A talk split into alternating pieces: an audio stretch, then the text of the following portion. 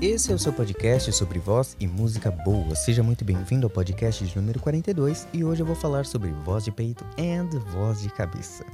Olha quem voltou depois de mil anos sem aparecer. Estou cá, estou aqui de volta. Bom, é, esse assunto é muito interessante porque todo mundo que canta, que está principalmente começando a cantar, começa a falar, não, porque é minha voz de peito, minha voz de cabeça, minha voz mista. Só que o que, que isso significa de fato? O que, que essas expressões realmente querem dizer? Bom, parafraseando um pouco a minha fono, que é a Catiana Gomes, que é uma fonoaudióloga incrível, e eu gosto muito dela, uma pessoa muito simpática, uma pessoa maravilhosa, além de uma fono incrível.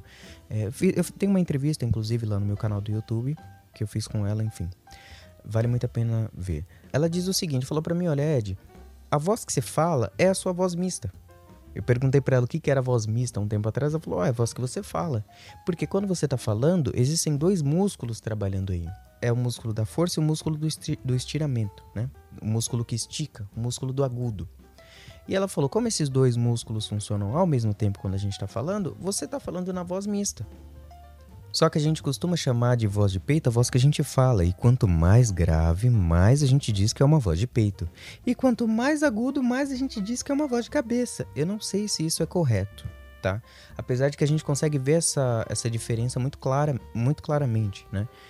Quando é um som grave, a gente sente os ossos do peito vibrarem, e quando é uma voz aguda, a gente sente os ossos da cabeça vibrarem. Beleza, ok. O que, que a gente percebe aqui? Uma mudança de registro. Ah, e, e, e, a gente percebe uma mudança clara de registro e mudança clara de onde o som está passando e vibrando. Ok, isso é verdade. Agora a questão é a seguinte: por que, que eu chamo um som de voz de cabeça e por que, que eu chamo um som de voz de peito? É, é muito complexo isso, é muito complicado porque como o som é uma coisa muito delicada e muito complicada, cada pessoa vai chamar de um jeito. Eu acho que algumas definições são mais completas do que outras, tá? Para mim faz muito mais sentido chamar essa voz que a gente fala de voz mista, porque eu entendi que os dois músculos estão funcionando, do que chamar de voz de peito e voz de cabeça, tá? Porque eu posso fazer, é, falar, não, a voz de cabeça é uma voz fraca, tá? E se eu fizer esse som, ah, e depois, ah, como é que fica? É a mesma nota, é o mesmo registro. Mas o que, que aconteceu? Num, numa situação, eu não estou usando o músculo da força, o músculo do, do som grave. Ah! E agora eu vou usar. Ah! Como é que faz? Tem gente que defende que não tem as classificações vocais, né? O tenor, o barítono. Por quê? Como é que isso funciona? Se eu sou baixo, eu tenho a voz mais grave, eu falo desse jeito e tal. Aí se eu sou barítono, eu tenho uma voz mais assim. Se eu sou tenor, aí eu tenho a voz mais assim. Tá, mas e se eu tenho acesso a todas essas notas e mais algum registro de contralto e soprano? Como é que fica? Então, como a voz não tem essa, essa separação, como eu tenho uma extensão que vai do grave.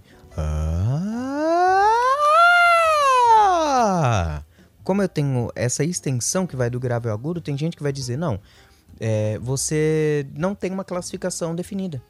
É um jeito de pensar. Eu acho que é muito pobre. Porque por mais que eu tenha acesso a essas notas, eu não canto nelas o tempo todo. Né? Eu, eu me considero um barítono. As minhas notas de conforto e que eu normalmente canto são notas de barítono, então é, eu me considero um barítono. Tem gente falando, não, você é tenor. Eu não sou tenor. Eu, eu tenho uma, uma, grande dificuldade. Quem já tocou comigo sabe que tem uma grande dificuldade nas notas agudas e manter aquelas notas, porque eu não sou tenor. Então eu não posso cantar sempre naquela região. Consigo? Consigo, mas eu não consigo cantar todas as músicas ali. As músicas precisam se adaptar a mim. Você, cantor, precisa ter isso na cabeça. A música precisa se adaptar à sua tonalidade. Se você é tenor, as músicas precisam estar na sua tonalidade de tenor. Barítono, a mesma coisa. Baixo, a mesma coisa. Contralto, ser uma cantora, a mesma coisa. Soprano, a mesma coisa. A tonalidade da música precisa se adaptar à sua tessitura vocal, tá? Para que seja confortável para você. Agora, você também precisa dominar a sua voz, que é o seu instrumento. Se você consegue cantar agudo, veja uma coisa. Eu já observei, né, não tô, não sei, eu não sou fonoaudiólogo, não, não tenho é, artigos que eu li sobre isso são de, de observações minhas, tá? Eu já percebi que tenores não têm muito falsete. eles não têm uma, uma extensão de falsete muito grande. Já observei isso. É, diferente dos barítonos e baixos, que costumam ter bastante é, é, extensão de falsete. Já observei isso. Falsete é uma outra, é um outro nome para voz de cabeça. Agora tem gente que vai chamar de voz de cabeça é tanto o som ah, quanto ah, tanto o som forte quanto o som fraco. E vai dizer que, que o falsete é a voz fraca. Porque os dois sons ressoam na cabeça mas um é mais fraco e o mais fraco é o falsete. Tem gente que vai dizer isso. Bom, ok, ok. É uma tentativa de, de é, definir o som que você está ouvindo, de explicar, de, enfim, dar nome para o som que você está ouvindo. Ok. Contanto que fique claro e que a explicação seja é, suficiente, eu não, não tenho problema com isso. Eu não, não acho que isso seja tão errado, que esse seja um dos maiores dos problemas. Mas enfim, tem um cara chamado Bob McFerrin que é uma das minhas maiores inspiração, assim. É, putz, o, o, a Kim Burrell, todo mundo já sabe, né? É, poxa, a Kim Burrell, a Jasmine Sullivan, a Leandra Johnson. As minhas maiores referências vocais são femininas, né? É, o, mas o Bob McFerrin é um cara espetacular. Espetacular. Ele eu posso chamar de cantor. Ele mais uma porrada de gente, né? A, a Maria João, por exemplo. Mas, poxa, ele, ele é um cantor por excelência. Ele tem ouvido absoluto, ele é pianista, ele, ele sabe o que ele tá fazendo. É impressionante os shows dele sozinho no palco, sozinho, sozinho. Fazendo aquela, aquelas aspirações, ele Boom be day ba doo boo whippa boom be day ba doo doo ba doom be day ba doo doo dippa boom be doo ba doo boo Oh baby I'm thinking about your body Baby do ba ba doo boo Oh baby I'm thinking about your face Assim, genial, sabe? Genial assim. É maravilhoso, é maravilhoso. Por quê? Porque ele tá fazendo música sozinho. Aí ele vai e, e, e, e, brinca com a plateia e vai brincando com esses registros e com essas ressonâncias e com essas coisas todas. Uma hora ele tá fazendo uma escala árabe, outra hora ele tá falando com a ressonância de povos africanos, outra hora ele tá falando é, com um italiano, outra hora. Sabe? Ele brinca com as ressonâncias. Ele diz que a coisa mais fascinante para ele é como as vozes ressoam enquanto as pessoas estão falando. Eu achei isso genial. Eu gravei uma música que vai sair em breve, que é muito interessante como o som de pessoas do Nordeste ressoam mais para trás, assim, né? Então eu, eu, fiz questão de cantar desse jeito, assim, com esse som mais para trás. E isso traz para essas pessoas uma sonoridade diferente de uma pessoa que é do Sul, né? Que fala mais assim, com essa ressonância desse jeito, né? Então essa sonoridade traz para essa pessoa, na hora de cantar e na hora de se expressar, uma sonoridade mais dura, ao contrário do, de, de pessoas do Nordeste, enfim. Essa fala do Bob McFerrin é, é, é muito importante. Observar como o som é produzido na fala, que isso vai desenrolar também em como a pessoa vai cantar. E, e, como a pessoa vai dominar a voz, enfim. Bob McFerrin, para mim, é o cara mais genial, o cantor mais genial que eu já vi é, porque ele domina a música e porque ele domina a voz dele.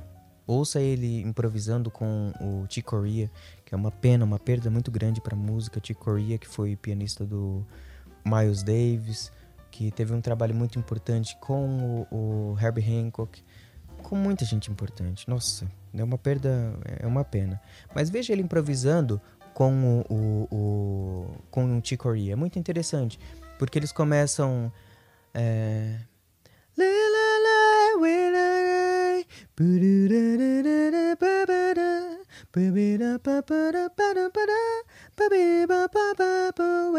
Aí depois ele fala, aí eu vou fazer o baixo.